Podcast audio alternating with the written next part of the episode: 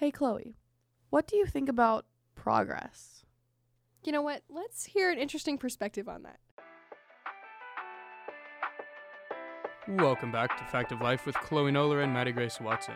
You are listening to Radio Free Hillsdale 101.7 FM.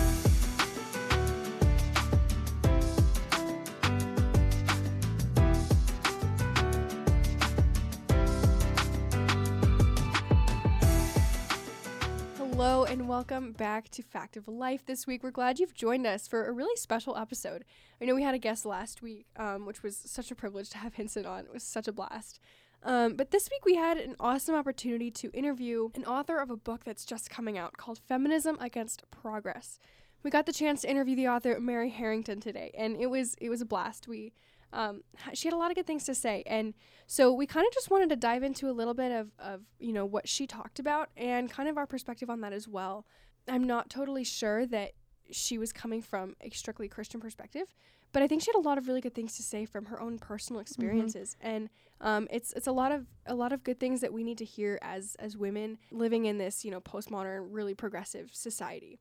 Definitely a lot of points that are not typically brought up and were very eye-opening to see. Definitely. So it's definitely a perspective I think everyone should hear. Definitely, like, regardless of what side you're on, I promise you it will open up some new piece of information for you. Yeah, the book is a really good read. She does a fantastic job of digging into the past history of the feminist movements, starting from first, second, and third wave, but also just how, the Industrial Revolution played into everything and how it really switched up, these gender roles and how kind of the modern feminist movement has tied itself to progress and really is in the business of freeing people up to live whatever life they want. It's not even about women anymore. So that will be in the second half of this episode, but kind of this first episode, Matty Grace and I just wanted to touch on, some of the things that we think about, the modern day feminist movement, and, our first episode on this podcast touched on Christianity and feminism. Such a cool then and now moment. Yeah, it's so true. This is in one of our recording studio now. I know.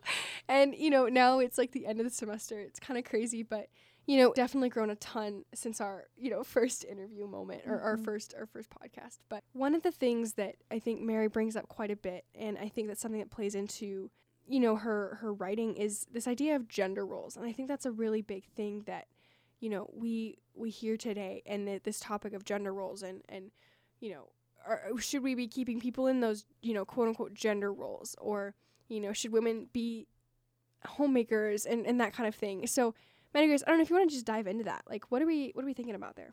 One really interesting thing that she pointed out, she kind of went into a little bit of the history of traditional roles, I guess, so to speak, talking about how when, like, the Industrial Revolution came around, women's roles kind of transitioned a little bit, and just how that looked over time.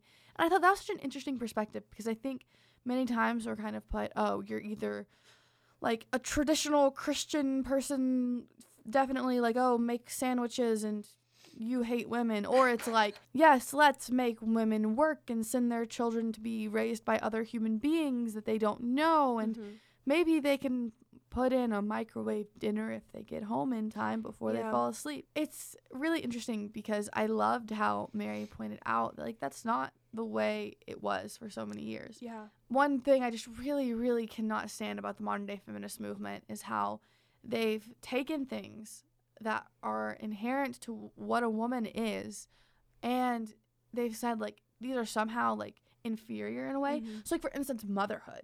Yeah. Like, there's, like, oh, if you aren't...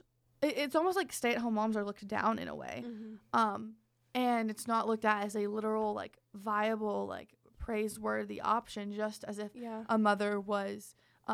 And I mean, I am not entirely for, I don't think every single mom should stay at home, and I don't think every single one should go out at work. I think there's obviously certain circumstances in each one that determine that. But well, yeah, and I like, that's part of the reason that Matty Grace and I started this podcast, was because the two women we look up to most, like, I think in the podcast network, would be Candace Owens and Allie Beth Stuckey. Yes. They are two phenomenal women who have, great careers, and they are doing the Lord's work. I mean, they truly are speaking truth, standing up for what they believe in, but they're both moms, and they both have wonderful marriages, wonderful families, and they're just such a great example of womanhood. And I don't know, I for some strange reason, and I actually hate that I was like this, but for a while I was like, oh, I don't want kids. Really? Yes. It was a segment of time in high school where I was like, oh, I don't want kids. And people were like, you are so going to change your view on that. And I was like, oh my goodness, that's not true. I have no idea where that came from. I think that was just me being, no, I know. I think that was just me being rebellious in my rebellious era. I didn't rebel, but like that was, I don't know.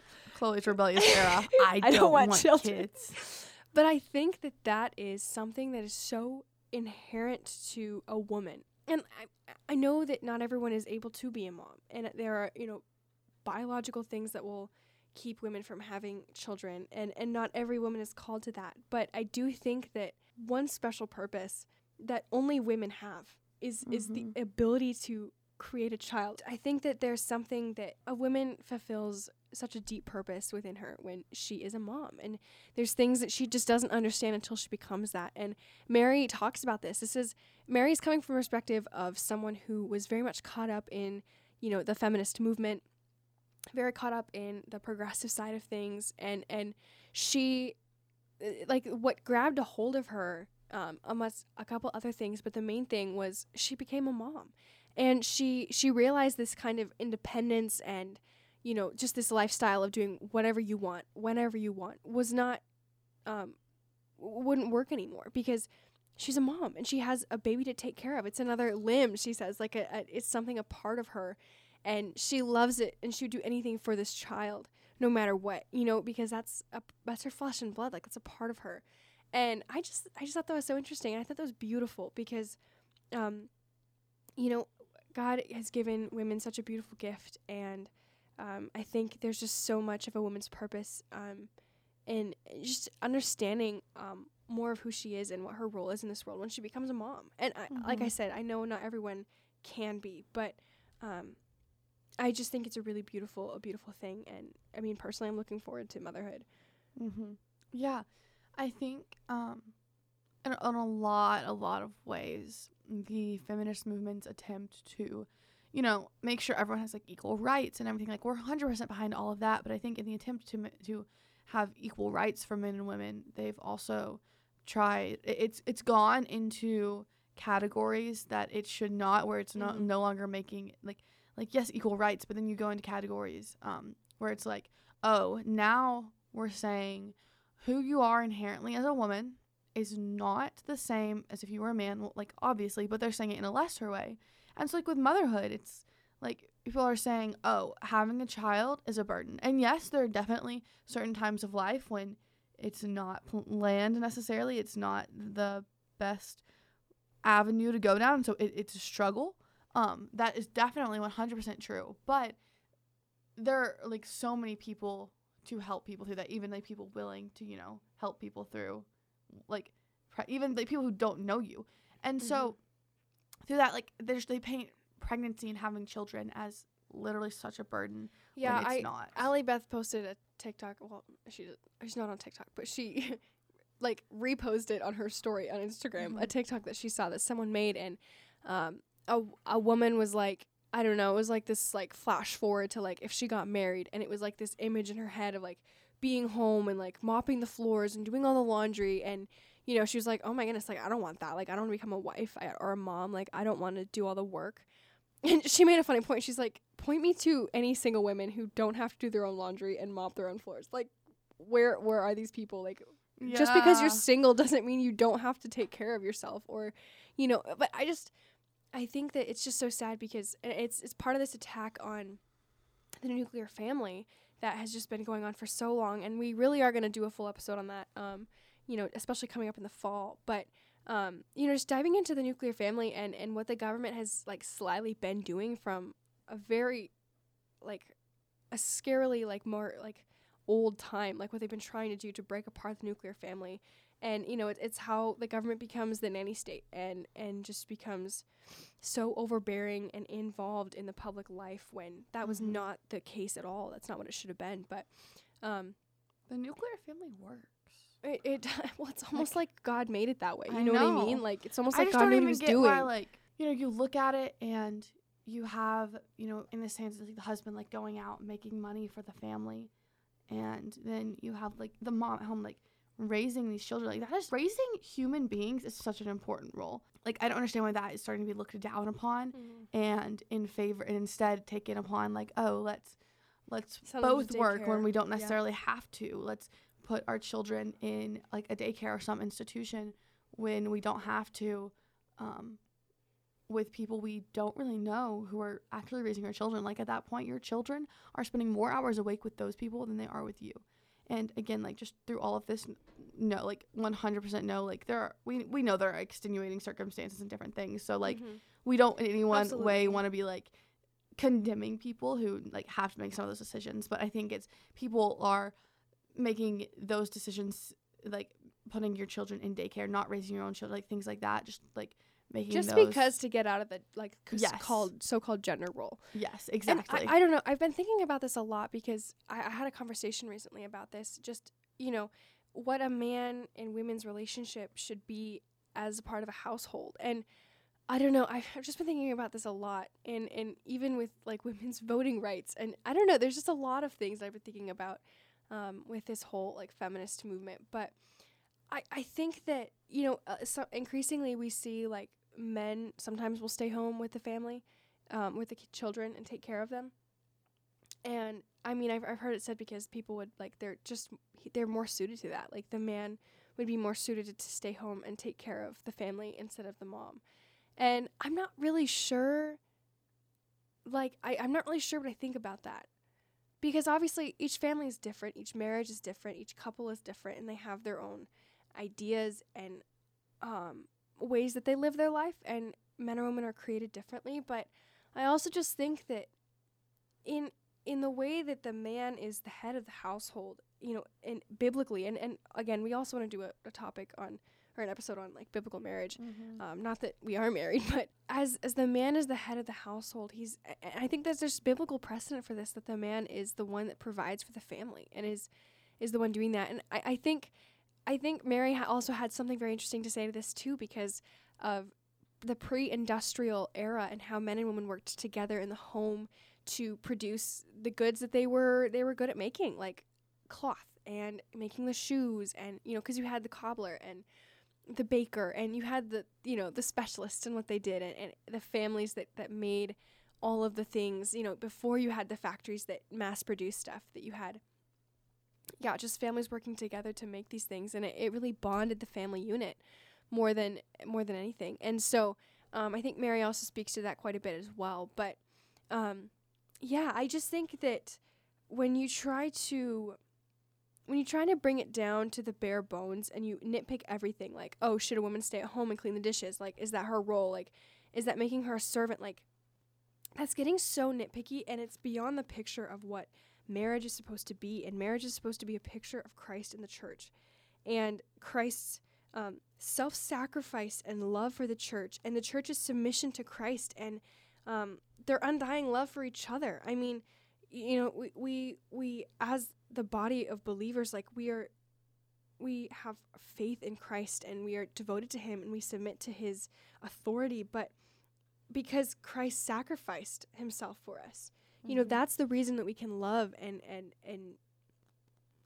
have anything good about us, is because that Christ has done that for us. And that's what Ephesians says about marriage. It's like, husbands, as Christ did for the church, lay yourselves down. Like, no one hates his own flesh, but loves it well. And so, because this woman is your own flesh, love her well. And, therefore, wives, submit to your husbands because of that. And so I just think that, that is the picture of marriage. And, like I said, each couple is individual, and they have, different personalities and roles, and they have to work together through that. But I think ultimately the man is the head of the household. They're given unique responsibilities that, it doesn't mean women aren't that way, like they can't be leaders in their own right or anything, but they have separate roles and individual roles in society, and they are equal. They're equal human beings. They're both made in the image of God, but yet they have different roles. Women can give birth. Men can't. Like, I I just don't, like, but they are there's no legislation we can pass that can change that. Yeah, it is just inherently, and it's biological about us. And that's something that God, that's a difference, but that's a beautiful difference. And it gives us individual roles. We wouldn't all want to be the same. Exactly. Let's stop. Let's stop demeaning the natural roles and talents that women are given, inherently as women. Yeah. Because that's what we're doing. Instead of trying to change who women are to make them into men, let's start praising what a woman truly is to be, and saying yes, this is what a woman is. This is what a man is. And they are both wonderful things. They are different, but both wonderful things. Yeah. They're not any less than the other one. I mean, the feminist movement parades under the facade that they want women to be able to do whatever they want, which in some ways is kind of true, but it's really not, because they want women to do whatever they want if it agrees with their agenda. Right. There's no leeway when it comes to, if you want to be a stay-at-home mom and you want to raise your children and live in that nuclear family aspect, then you're probably going to get called some name at some point because you aren't, you're going to be looked down upon because you're not a CEO and sending your children to, not be with, it's just all these things you're going to be looked down upon for if you choose that option. Right. So they really don't care what you choose as long as you choose. Yeah. It's not about elevating a woman to the same level as a man. It's not about equalizing them per se. It's about making a woman into a man. And that is, there's nothing equal about that. You know what I mean? There's, when you, that's taking away the thing that makes a woman and saying, no, actually that isn't, there's nothing equal about being a woman to a man. And in fact, you need to become a man in order to be equal to a man. Yeah. That is not equality. That's oppression. It's not allowing women to be who they are created to be. And women can be phenomenal leaders. Women can do incredible things. I mean, there is precedent for that in the Bible. Queen Esther, look at her and the role that she had in saving her people and saving the Jews amidst the Persian Empire. And that was a phenomenal role that God used her mightily in. And Ruth, she had this beautiful story of this self-sacrifice and submission, and the way that she saved her mother-in-law and was obedient to the Lord. And God used her in mighty ways. And she was, she's in the direct descendant of Jesus, and Mary and Martha and these beautiful women in history that just have these incredible roles. I mean, Delilah, she was a judge, and there is precedent for that. Women have incredible abilities, but that does not mean that we need to shove a woman into a man's figure. We need to be who we are created to be, who God has made us to be, and live with that, but not at the expense of who we are as a woman. And I love it when that femininity is encouraged. Yes. To be a mother, to wear dresses. You know what I mean? Feminism should encourage femininity. It should, but it doesn't. And that's the problem. That's one of the problems. They have the same root word, you would think. I know. You would think. You really would think, but... Yeah, it's just a really interesting discussion that's just been going on recently about the whole feminist movement and what it's becoming. And, I don't see a whole lot of pushback from the feminist movement for transgenderism, which is a huge attack on the feminist movement because especially it's allowing... women's sports. Oh, I know. I keep seeing videos about that. When you allow men to participate in women's sports, I just... There's just absolutely no reason for that. It's just wrong. As a female athlete, I guess I'm not technically an athlete anymore, but someone who grew up as a female athlete, all these things, that's just so offending. It's so offensive. Yes, let's let these biological men who think they're women. We don't need to call them biological men. They are a man. I know. I'm clarifying to know they know who we're talking about. They are a man. Ugh. That's why I said to think they're women. Yeah. Come and play our sports and win, because men are very almost every single time, not every single time, but they're statistically on the whole they are much stronger than women, much stronger than a woman. And it's just this is so, it's so degrading. You are degrading women by doing this. You're showing that you truly don't care. I mean, I think there's so many things like that just like in our society, whether it's with women or like another one. This isn't technically about it, but I just feel the need to say it because I feel strongly about it. But Land O'Lakes, they produce butter and things like that. They had a Native American woman on their package, and they took her off because of like racism. But you see that with like a lot of different things, whether it's having to do with like women or if it's having to do with like Native Americans and things like that. People are just like removing it, whether it's removing Native Americans from team names and like packaging, mm-hmm. or whether it's removing women from women's everything. Like, right.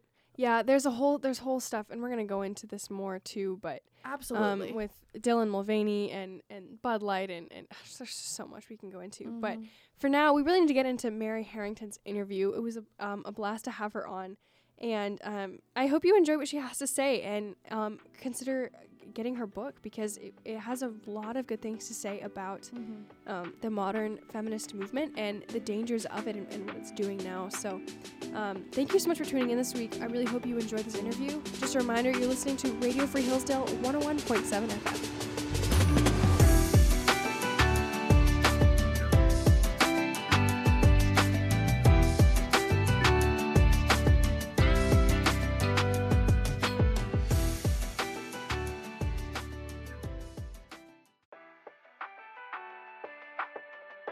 Welcome back to Fact of Life with Chloe Noller and Matty Grace Watson. You are listening to Radio Free Hillsdale 101.7 FM.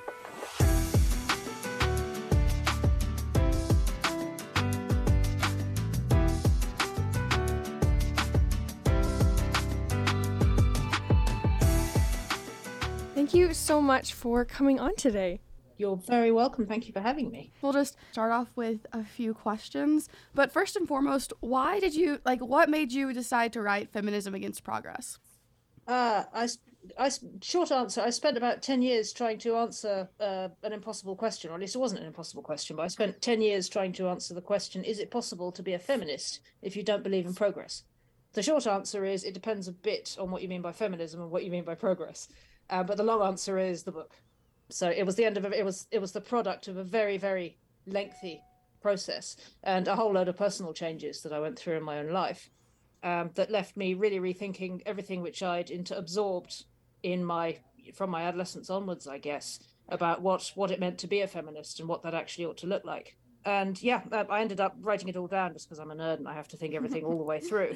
And the Feminism Against Progress is the result of that. And I came to the conclusion that, yes, it's possible to be a feminist if you don't believe in progress. And furthermore, that the world has changed so much since the beginning of the women's movement with the industrial era that, in fact, if you want to be a feminist, the only coherent place to stand is in opposition to progress.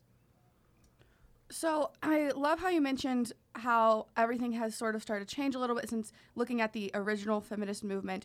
Looking at that, do you think that the original feminist movement maybe was doomed from the start, or was there somewhere along the way, a specific point that maybe it started to get lost? So, in your research, what have maybe you found with that? Well, to be honest, I'd frame it very slightly differently. I wouldn't say there's an ideal moment. There's an ideological balance that we ought to go back to, because I don't. That's not really how I see things working.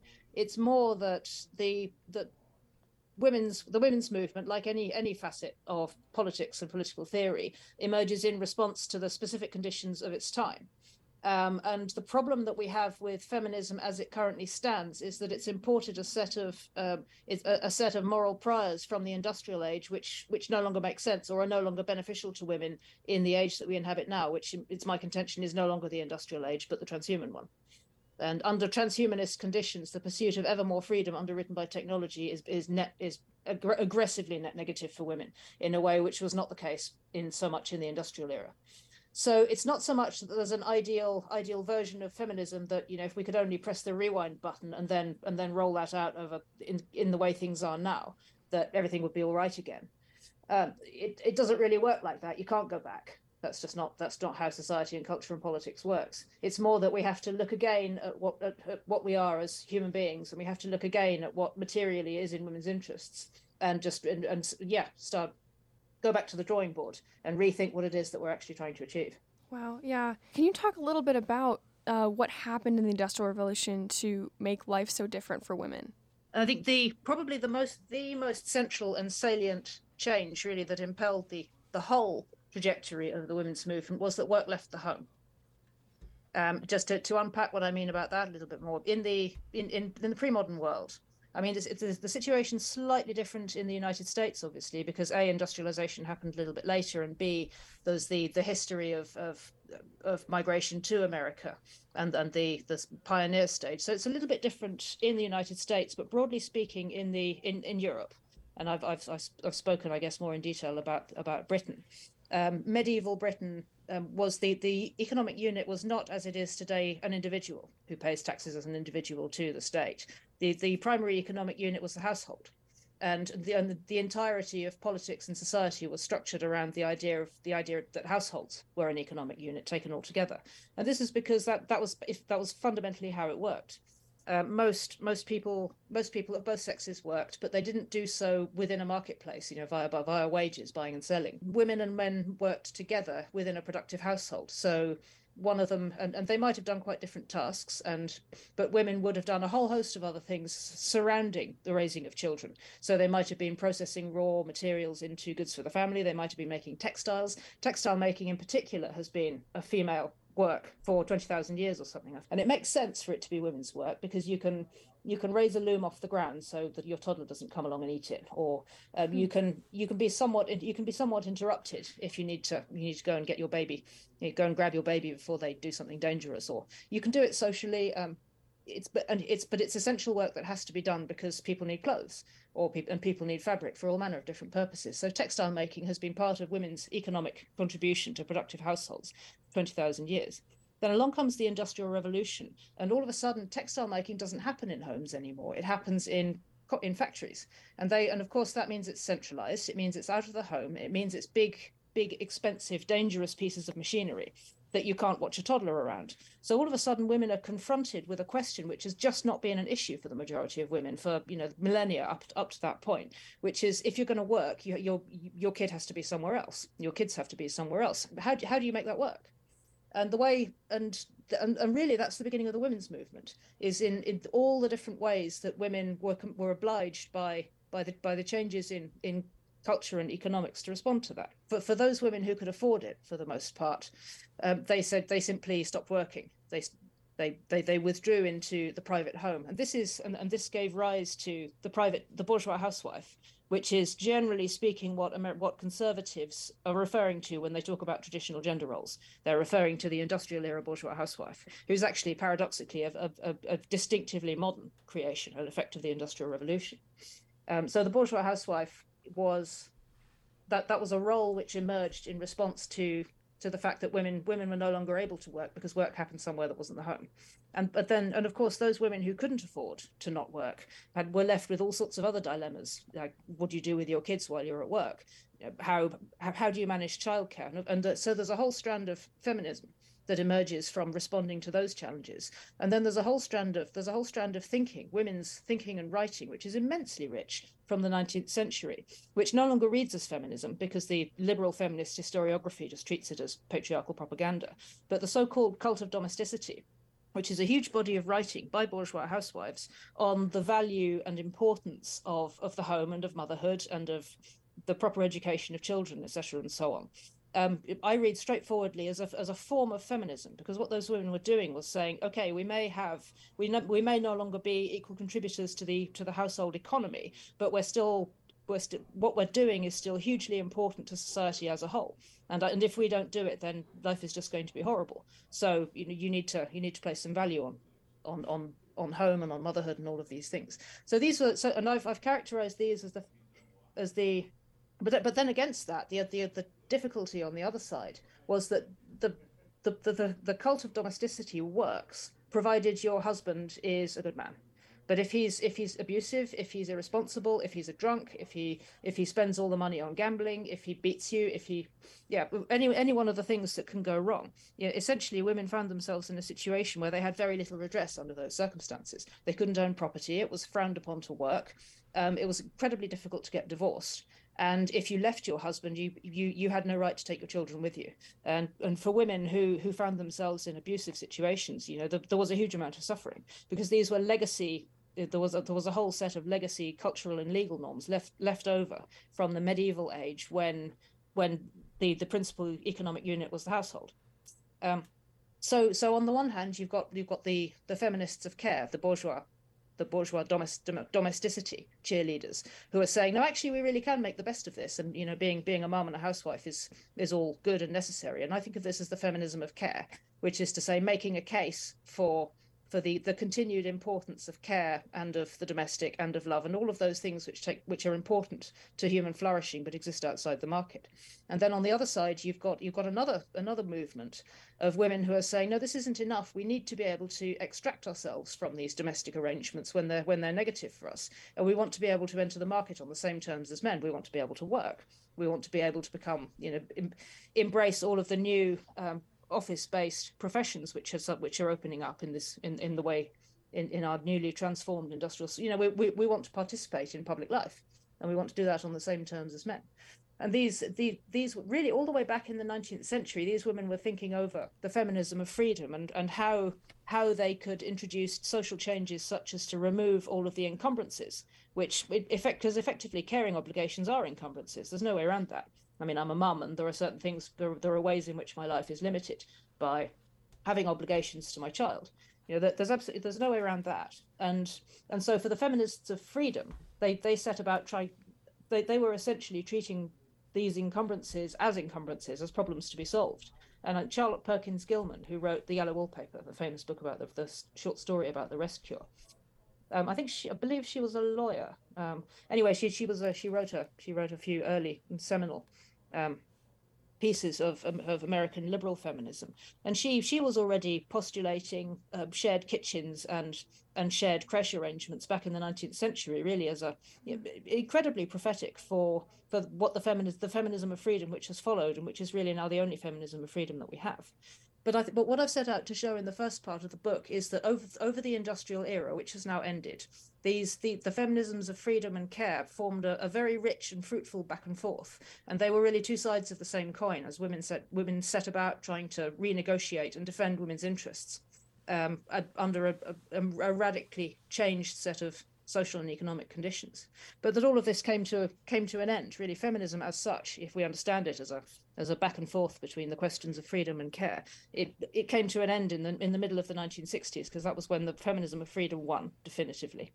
And since then, we've been living in a new age with a sort of successor ideology which calls itself feminism, but which I think of much more as a libertarianism of the body, biolibertarianism, or if you prefer, transhumanism. Which is it flies under the banner of feminism, but its objectives and its values are something really quite different. And in my view, it's net negative for women. In your book, you discuss peak progress. What do you mean by this? Well, I don't believe that progress is a thing in an absolute sense. I mean, we could spend hours arguing about that as an abstraction. And I haven't set out to make the case against progress in the book, because there are much more erudite writers and thinkers who've already done that. Christopher Lash writes about this in The True and Only Heaven, which I very much recommend. And there have been a few other critics of the idea of never-ending progress. But I've just set it as a basic premise of the book that never-ending progress is a belief and not a fact. I don't see how it can be proven. And to my eye, the decade where it stopped being plausible was probably the end of the 1990s. Which was, I guess, it was the decade when I come of age. I'm in my 40s now, so I had my adolescence during the 1990s, which was the age of peak progress. Everyone genuinely believed back when I was a teenager that life could go on getting better forever, that things would go on getting richer and more peaceful and more abundant and more free and more, better on every sort of mainstream, normie, consumer, progressive metric that you cared to name. Things could go on getting better. Since, I guess, from 9/11 onwards, that's not really how it's been working out. And my sense is that for people who've come of age more recently, who are, I guess, Gen Z now, their life really looks quite different. And so what I wanted to speak to just how misleading it is to try and apply the ideals which made sense in the decade of peak progress in the 1990s to the world as it is now, where we really, in my assessment, are some distance now beyond peak progress and into something a lot more unstable. Yeah, wow, that's so interesting. I was really touched by the beginning of your book when you speak about becoming a mother. And so will you just talk about that for a little bit, what you feel like the importance of motherhood is, especially in a society that really devalues that and you know, breaks down the family? Could you just speak to that a little bit? Sure. Once upon a time, I believed, you know, that as a child of peak progress, I believed that the good, pursuing the good as a woman, meant being free of any constraints or expectations that came with being female. And I genuinely believe that that's what it was all about. So there should be no expectation attendant on me to be a mum, or to do or not do any particular occupation because of my sex. People shouldn't make assumptions about me because of my sexed appearance. I should be able to dress as I like. I should be able to behave as I like. I believe that was what feminist empowerment meant, that I could essentially do as I please on without feeling in any way constrained by my sex. What happened when I should aim for a kind of total independence, sort of radical atomization, sort of radical freedom from, if you like. It hit the wall a bit when I became a mum, because at that point I realised that this is a model of the good which makes no sense at all if you're a mum. And this was not, I mean, it was like going through a looking glass, becoming pregnant, because the whole idea of being a separate person just goes completely out of the window when you're pregnant. I mean, if you want to be pregnant, it's a wanted and loved baby that you're carrying, and all of a sudden you can't just do whatever you want. You completely can't. You know, not only are you getting more and more heavy and encumbered, literally in a physical sense, but what you eat and how you behave has a direct material impact, not just on you but also on your baby. I mean, all of a sudden, you'll want, you know, can I have a glass of wine? Can I eat cheese? These are not questions that you'd ever really considered before. You know, are people going to look at me funny if I have some salad? You know, this is or a rare steak. I didn't worry about the rare steak thing, I just have to say. That just seemed insane to me, and the salad one. Anyway, but the whole point is all of a sudden there's somebody else who literally has skin in the game because they're in you. And that feeling doesn't really go away when your baby is born. I mean, the best I've described it in the book, and it is still the best way I can think of describing it. It's like growing an extra limb, and then discovering that one day that part of your body which, you know, feels like part of your body is no longer physically attached to your body, but it still feels like part of your body, and it's as existentially urgent to take care of it and ensure its well-being as it would be of your own arms or legs or kidneys. That's how visceral it feels. Wow, I loved how you described that with your child, almost like becoming like an extra limb of yours. I had never heard it described like that before, but that was a beautiful description. Yeah, it's echoed by a lot of other mums that I've spoken to, so who've described something very similar. It feels like that. As though this person is continuous with you. You feel very sort of merged with this little person. I mean, I remember completely freaking out at the dentist because my appointment was 15 minutes late, and I was panicked at the thought of her waking up before I could get home. Like completely freaking out. I was practically having a panic attack because the thought of her being without me was so awful. The only time I've ever crashed a car in something like 20 years of driving, only damaged a car even in 20 years of driving, was when my daughter was hungry and screaming in the back and I was trying to go around a tight corner and I just couldn't think. At that point, I realized that this idea, the idea that humans are completely rational and detached and in command of our own desires and objectives at all times is just nonsense, or at least it The being a detached, rational subject whilst also being a new mum makes no sense, and also that just being imagining that we're all separate rather than being interdependent and deeply interwoven with our loved ones is also nonsense. But of course, this threw me back on my heels a bit where feminism is concerned, because a great modern liberal feminism very much takes the view that to be a separate person is to be, you know, to pursue separateness and autonomy is to pursue the good as a woman. And I'm thinking, well, does this mean, you know, what's going on here? You know, here's a movement which says it's pursuing my interests, but it seems to be pursuing a set of interests which are radically incompatible with being a mum. You know, are mothers not women? You know, is this a feminism problem, or is this a liberalism problem, or is this a mum's problem? And I thought, well, no, there's enough that still feels good and right to me about the political project of pursuing women's interests that I'm not ready to throw feminism out altogether. And I'm certainly not going to throw being a mother out. So I came to the conclusion that really the fundamental problem here is liberalism. And I was going to have to figure out a way of making the case for women's interests from a different starting point that wasn't necessarily the liberal autonomy one, and that wasn't necessarily the progressive one. And by an extremely roundabout route, that brought me to making the materialist reassessment I have of the feminist movement, and the argument that in fact what we need is to re-examine the material conditions we have now and to reevaluate those in the light in relationship to what we understand about the material, the embodied realities of being a woman, and including being a mother, and rethink what it means in today's economic and cultural conditions to pursue women's interests, given that assessment. Really just go back and to go back to the drawing board, not to go back to the 1950s or even the 1850s, but to rethink the whole project and say what is actually going to benefit women, broadly speaking, under the conditions that we have now.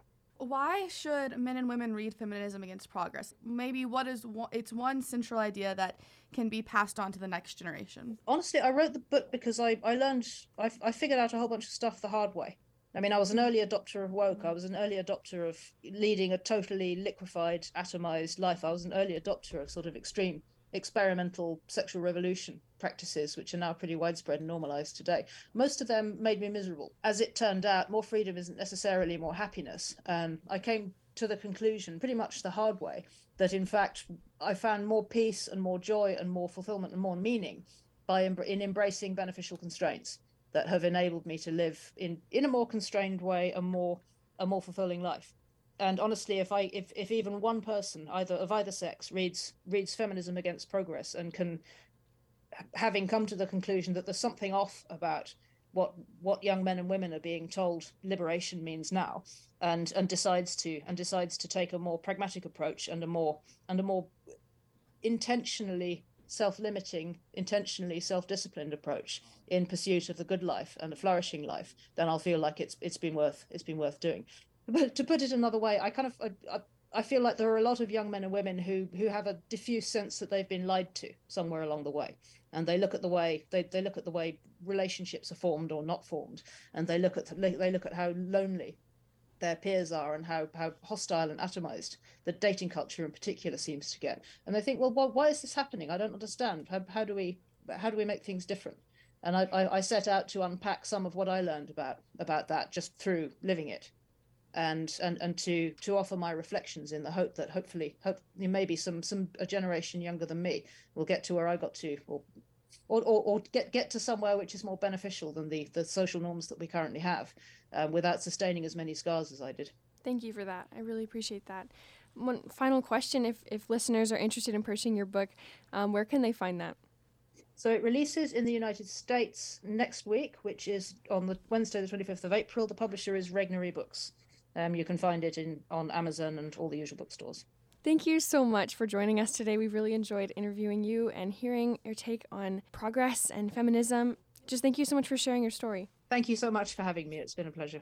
Wow, what a great interview today. I really hope you all learned something. As always, if you have any questions or any comments, make sure to email us at factoflifepodcast@gmail.com. Even send us a message on Instagram or Twitter. You can find us on Instagram at factoflifepodcast. Or on Twitter at Fact of Life Pod. You can listen to us literally anywhere you get your podcast. Super cool, and especially here on Radio Free Hillsdale 101.7 FM. It's been a pleasure this week, guys. Thank you so much. As always, my name is Chloe Noller. And I'm Mattingly Watson. And we approve of this message.